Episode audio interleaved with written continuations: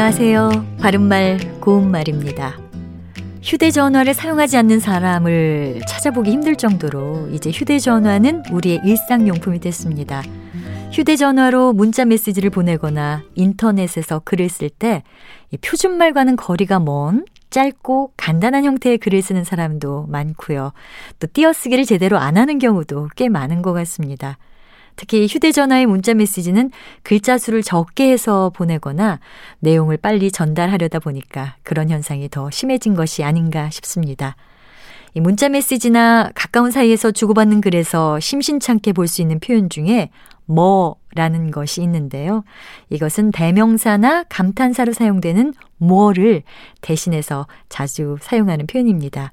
실제로 말할 때도 발음이 더 편해서 그런지 뭐보다는 뭐가 더 많이 사용되고 있고요. 또 글자로 간편하게 쓰는 경우도 많이 볼 수 있습니다. 무엇의 준말인 뭐라고 해야 할 것을 그저 편의를 위해서 뭐로 쓰는 것일 수도 있습니다.